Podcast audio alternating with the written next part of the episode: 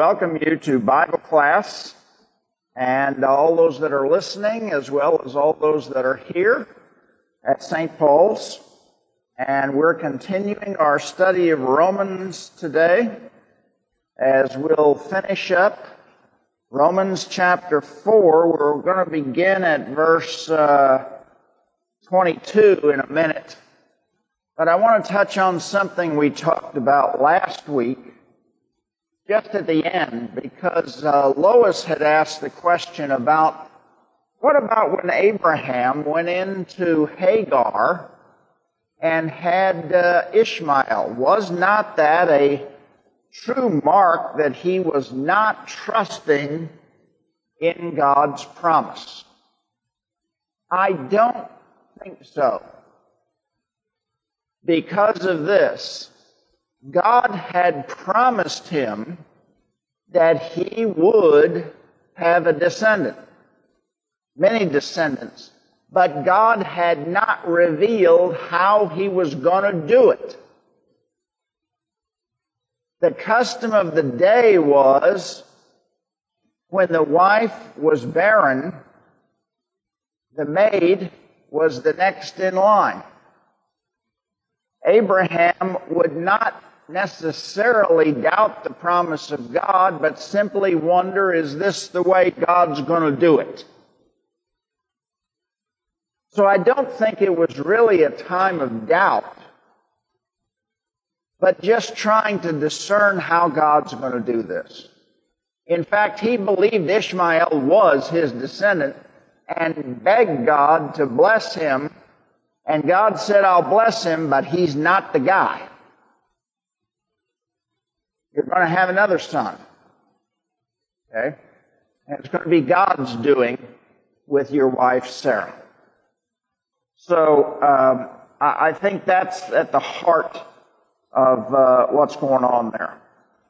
Now I want to go to verse uh, 22 at the end of chapter 4. That is why his faith was counted to him as righteousness. But the words it was counted to him were not written for his sake alone, but for all ours also.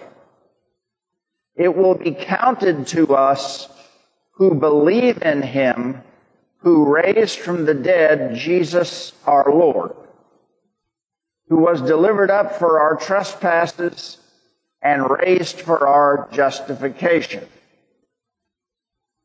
All right, there's a lot there. This is where Paul makes the leap. Paul makes the leap and basically says Abraham's faith is the Christian faith. They're not different. They're not different.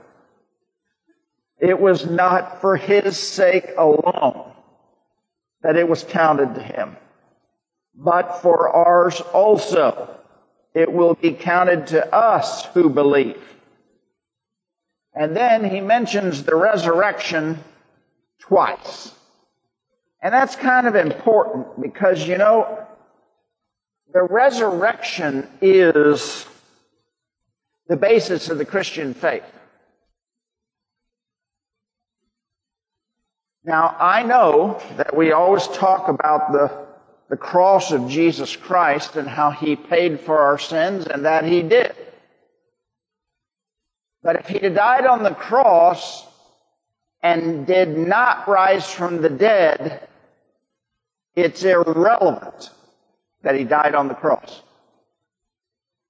Because God did not accept the sacrifice that he made. The resurrection is the key here. And so that's why it's mentioned twice. And notice that last verse where it says that he was delivered up for our transgressions and raised uh, for our justification. The first part refers to his death. he was raised, he was crucified, and that paid for the sins. But his resurrection from the grave is God's absolution on the world that he had accepted the sacrifice that Jesus made and all sins were forgiven. So he paid for the transgressions and then through his resurrection, God declared all sins are forgiven. So both are very important. Both are very important. Now, um, questions, anything else about chapter 4 before we move on?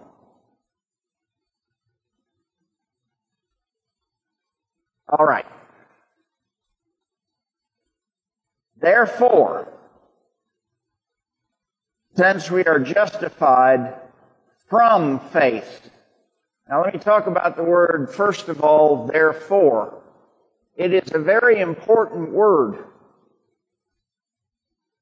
because what's being said is, therefore, which means take everything I've told you in chapter 1 to 4, everything. You're not going to be able to understand chapter 5 unless you build on chapters 1 to 4. Therefore, your understanding of chapter 5 on is dependent on chapters 1 to 4. Take what I've said in chapter 4, 1 to 4, therefore, because of all this, we can say this. We can say this. All right. So, since we have been declared right with God from faith, it's usually by faith. But the preposition here is definitely from. And it's be- better translated that way because it's uh, emphasizing that to be declared right with God is from faith, not from works. Okay? So it's better to take it as from faith. We have peace with God through our Lord Jesus Christ. All right. Let's talk about peace. Peace is not something we generate or cause. The peace we have with God is because of God's initiative. He made it happen. It's not from us.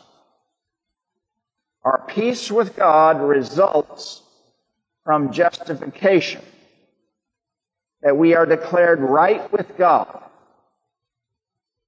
We are at peace with God instead of his enemies. Peace is a positive word. What's the opposite? War. We're no longer at war with God. Down farther, he's going to use other words that would make us realize at one point we were. We have peace with God. Instead of being his enemies by God's action. It's a result of God's graciousness and his favor. It is not something we can make happen ourselves. So God takes the action to make peace with us who were at war with him and enemies. God does it. Therefore, we can feel a sense of peace because of what God has done. Because of what God has done. And notice through our Lord Jesus Christ. We're going to talk about that phrase later. Okay. Now, two. Through whom? Okay. We have obtained and retain access. Now, why am I saying obtain and retain? It's because of the verb tense in Greek. It means it's continuing. It's not a one-time thing, it's continuing. Access to what? Access by faith into this grace. Okay? This grace in which we stand. Now, we've got to, we've got to finish the verse before we can figure out what this grace is actually referring to. In which we stand, and how many of your translations say rejoice?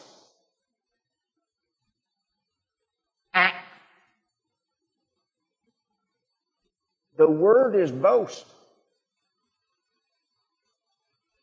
The word is boast. We'll talk about that. And boast in the hope of the glory of God. All right, now let's go back.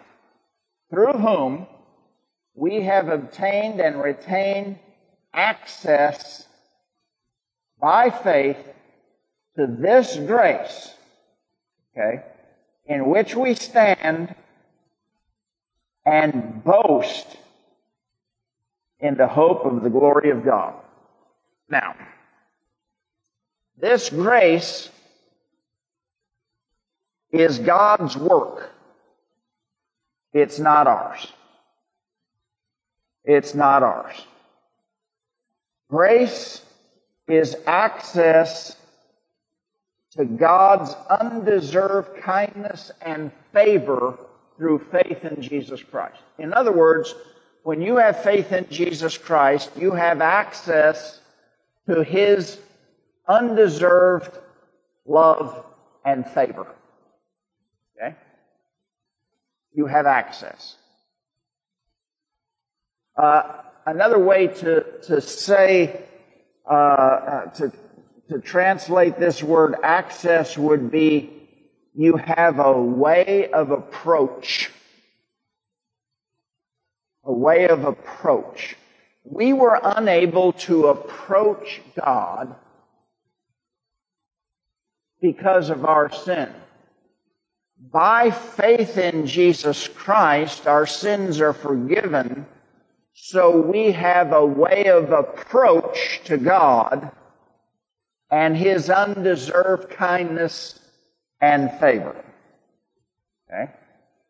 So that's the grace in which we stand.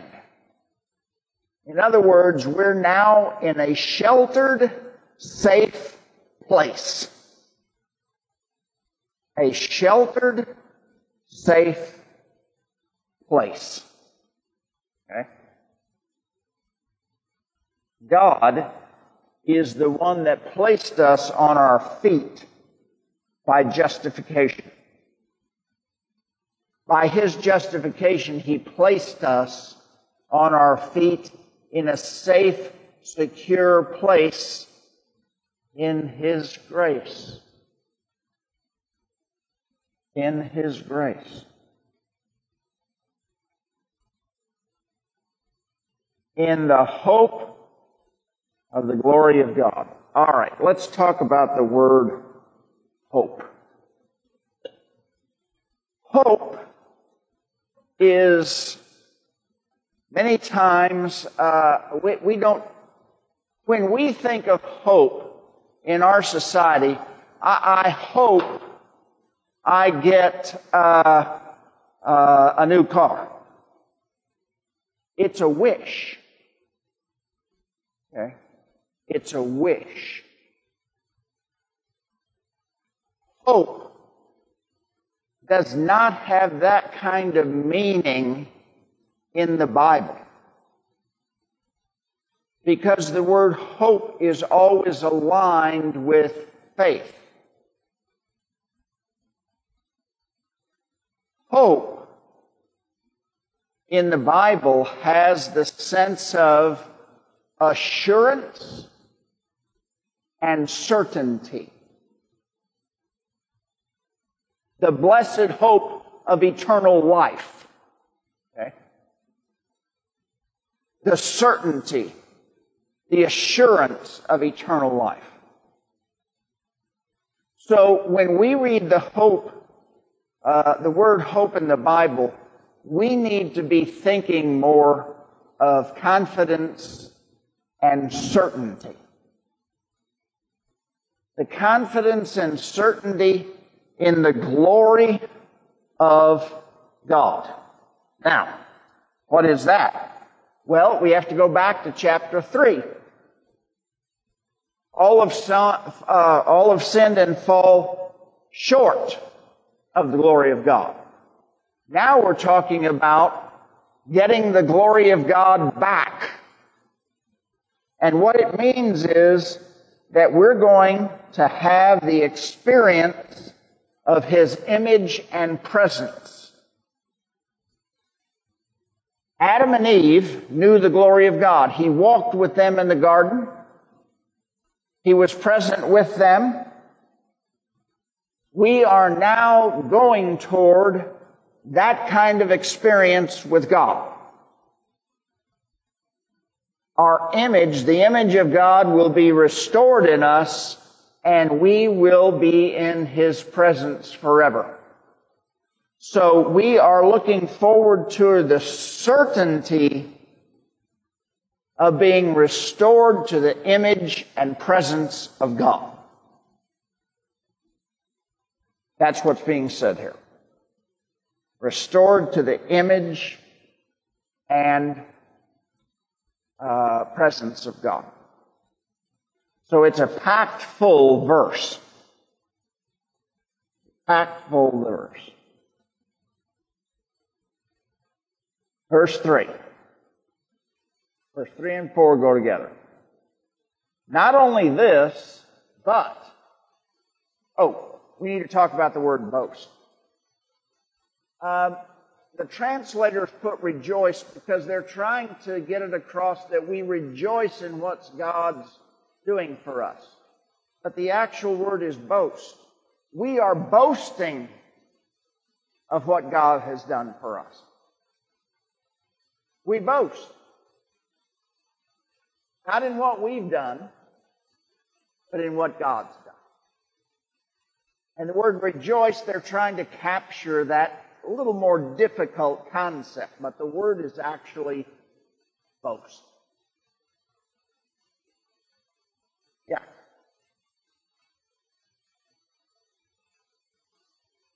Okay. Um, to rejoice in the glory of God or to have hope in the glory of God is to have the assurance and the confidence that we're once again going to be in the image of God and in His presence. In His presence.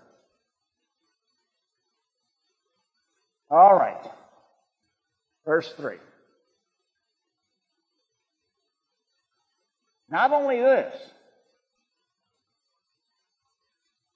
but we boast. Your translations say rejoice. We boast in afflictions, some say afflictions, tribulations, suffering. The, uh, one way to translate all those words is pressures. You're under pressure.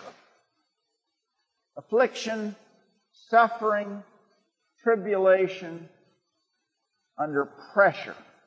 Okay? Not only this, but we bro- boast in pressure, knowing that pressure produces or works patient endurance.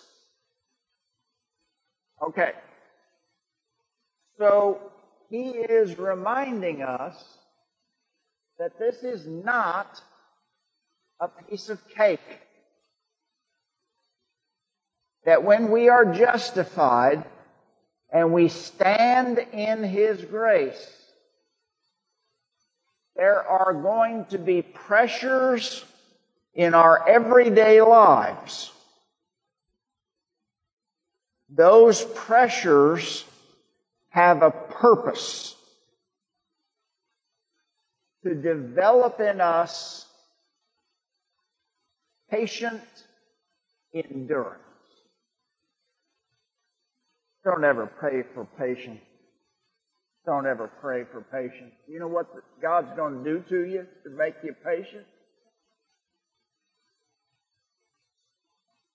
The fact is, the things we go through in this life are the very things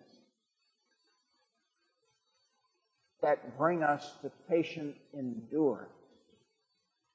Now he's going to build on that. He's going to build on that. There's more. Okay. Patient endurance. Okay. And patient endurance, the best way to translate this next word is tested character. And tested character then produces hope.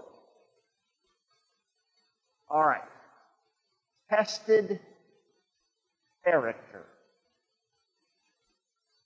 That's the outcome. Tested character simply means that he's going to, through the process of these pressures in your life,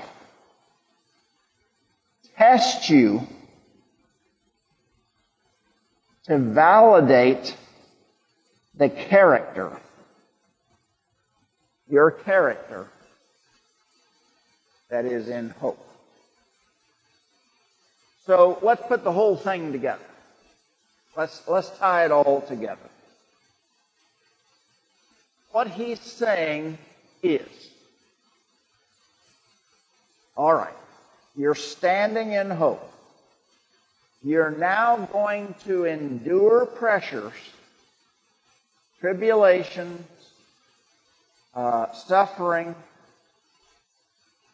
and those pressures are going to work in you patient endurance and the tested character. And what's the final what's the final thing God wants to work in you through tested character? that even and in spite of all you go through, you are going to still have the hope and the certainty of eternal life through Jesus Christ.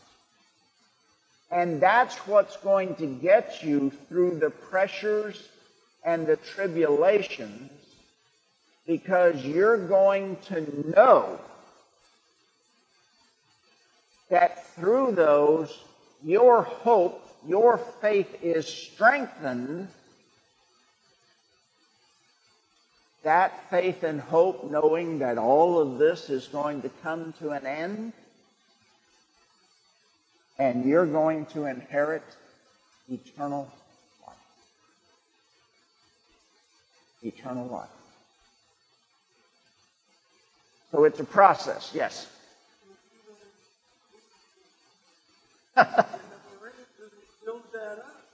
they do. They build it up. Uh, uh, you know, the, the time of testing that the children of Israel were in the wilderness was also that time of testing. Um, Elijah living by the brook Kidron for years. Uh, at God's direction was a time of testing. Uh, Jesus' own temptation for 40 days. It's throughout the Bible. And we read about Elijah today when he was taken up to heaven. Uh, that guy was He had a strong will. I mean, he, he fled from God uh, when Jezebel threatened his life after the prophets of Baal were, were uh, he destroyed the prophet of Baal's, Baal, and then he immediately fled. And I find it very, very funny. He fled about 300 miles south. And when God showed up, what were his first words? Go back. Okay? Just walk yourself right back up there. So there are times of testing for everybody. Everybody. And, but they are for a purpose. They are for a purpose. All right. Question, comment. Okay. So she was in nursing school and and couldn't quit because she owed a hundred grand. That'll work patience. To stay in school. What? That's right. What have you been through in your life to make you stronger? All right, I saw another hand. Yes, Paul. Yes. And how we live now, as we go through those trials and tribulations,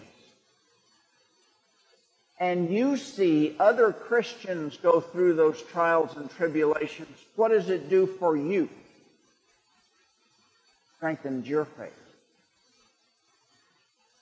It leads you to say, okay, if they can do this, so can I. So can I. All right, number five. And hope does not, uh, let's see, hope uh, does not uh, put us to shame, it says.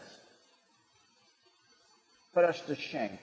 Because the love of God is poured out in our hearts through the Holy Spirit who was given to us. Okay. Hope does not put us to shame. Hope is not going to lead us to shame. In fact, it's just the opposite. When on the last day our hope is revealed, it's going to be just the opposite. But notice how it says the love of God is poured out and it, it's the implication of continually poured out. Okay? Poured out in our hearts through the Holy Spirit who was given to us. Okay, when we put all that together, we see baptism. The poured out imagery, the poured out imagery the Holy Spirit which is given to us. Peter said on Pentecost, Repent and be baptized, every one of you, and you will receive the forgiveness of sins and the gift of the Holy Spirit. They are linked. So we believe that this emphasis on the pouring out is baptism. Now, when we talk about baptism and the Word, let me talk on that just a minute. God works through means. Okay? He works through means.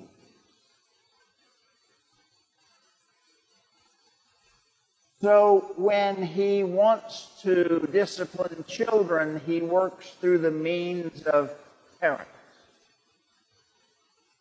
who, when he wants to bring peace, he works through the means of government.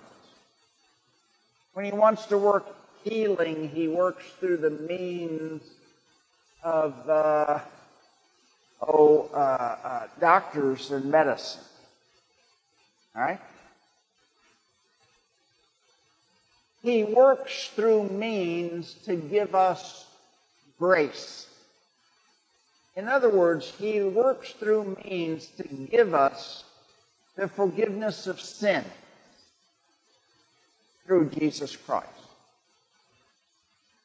Now, there are three means that we talk about the Word, baptism, and the Lord's Supper. But I want to get more specific. There are two of those that are initial means. If you want to, initiative means. And that's the Word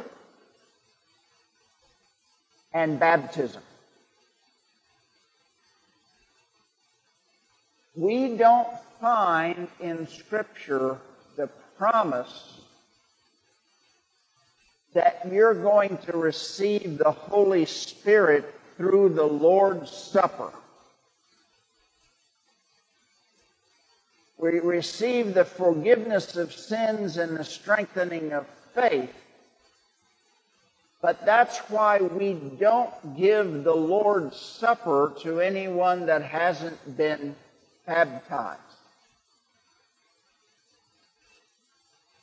So there is uh, the initiative, the initial workings of God's grace through the hearing of the Word and baptism. And then there is the means of grace for those who are in the faith, which is the Lord's Supper. We're fairly confident that this, due to the, the, the, the poured out in our hearts and the Spirit, that he's referring to the pouring out of grace in baptism.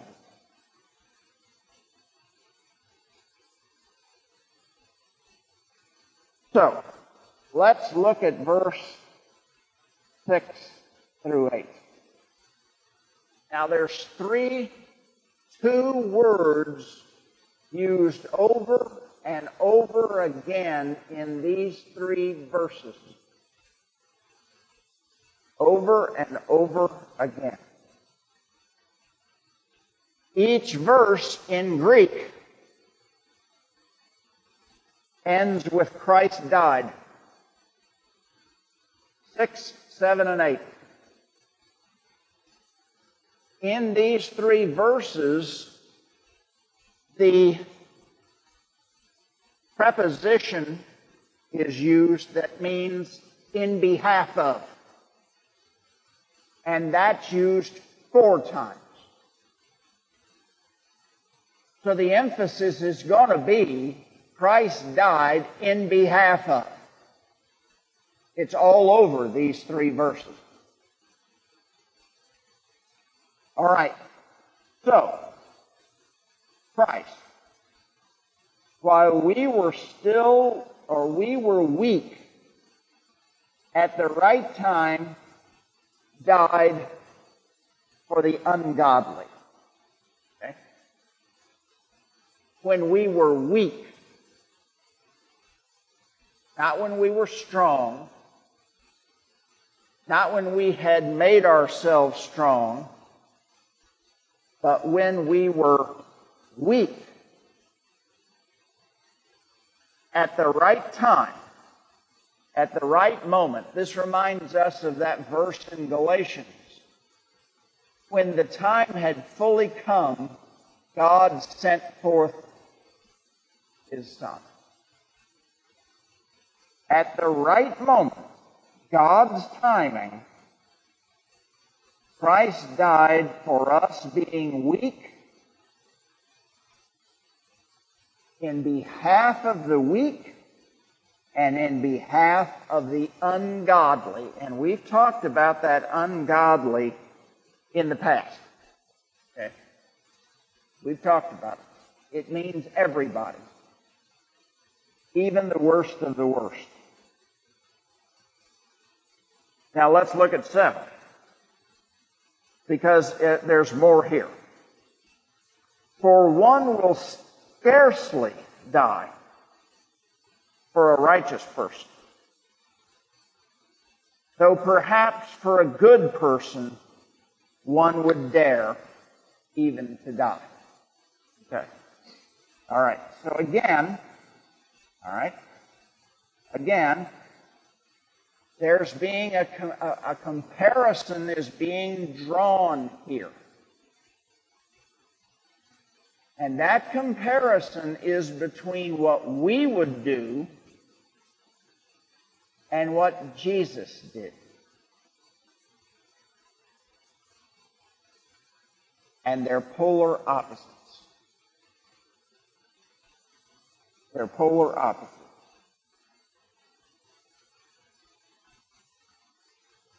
We might die for a righteous person or for somebody that's done good to us.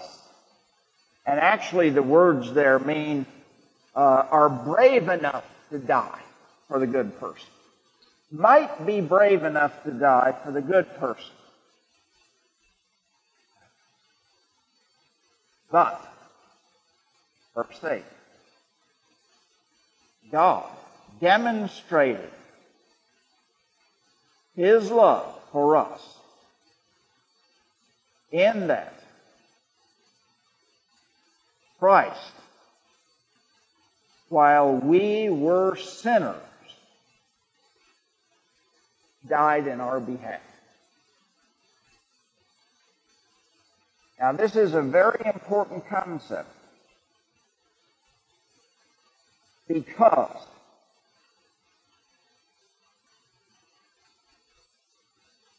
This shows us God's grace. It shows us God's grace. Because notice how it doesn't say, after we cleaned up our act, Christ died for us. After we stopped all that sinning, Christ died for us. While we were still sinners, Christ died for us. Again, in our behalf. And in our, our, our behalf, in our present sinful condition, he was willing to die for us. Willing to die. So, very powerful verses here.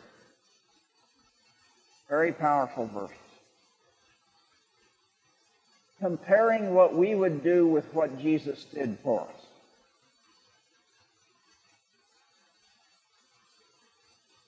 All right. Verse uh, 9, uh, we go on. Since therefore, just like the opening verse, since therefore we have now been justified by his blood, okay. by his blood, much more shall we be saved by him from the wrath of God. All right, so there's two concepts here. We've been justified. Right? We've been justified. Declared right with God through the blood of Jesus Christ. But there's more. Now he's going to save us from the wrath of God. And some of your translations will actually say, will save us. Because what's being talked about here is the full wrath of God has not yet been revealed. It is only revealed at the last day. God is not pouring out his full wrath upon us now. He is not. He will only do that at the last day, and then Jesus will see that we are saved from the wrath of God. On the last day. On the last day. Now, verse 10. For if while we were enemies, we were reconciled to God by the death of his Son, much more, now that we are reconciled, shall we be saved by his life. Okay? All right, a new gospel metaphor. Up until this time, we have been dealing with justification, declared right with God. Now, Paul introduces a new, a new um, gospel metaphor, another way to describe the gospel. It's multifaceted. There are many ways to describe it. Now he uses the term reconciliation. What does reconciliation mean? It means that two enemies make peace. Two enemies make peace. And that leads us back to the second verse, where it's the first verse, where it says we have peace with God through our Lord Jesus Christ. We have peace with God because He has reconciled the world to Himself through His Son Jesus Christ. And because God has reconciled us, again, it's God's doing. God did it. We have peace with God. We are no longer enemies. We are no longer at war. We have peace between God and us. Okay? And he did it through the death of his son. Through the death of his son. All right. Now, um, verse 11. Verse 11,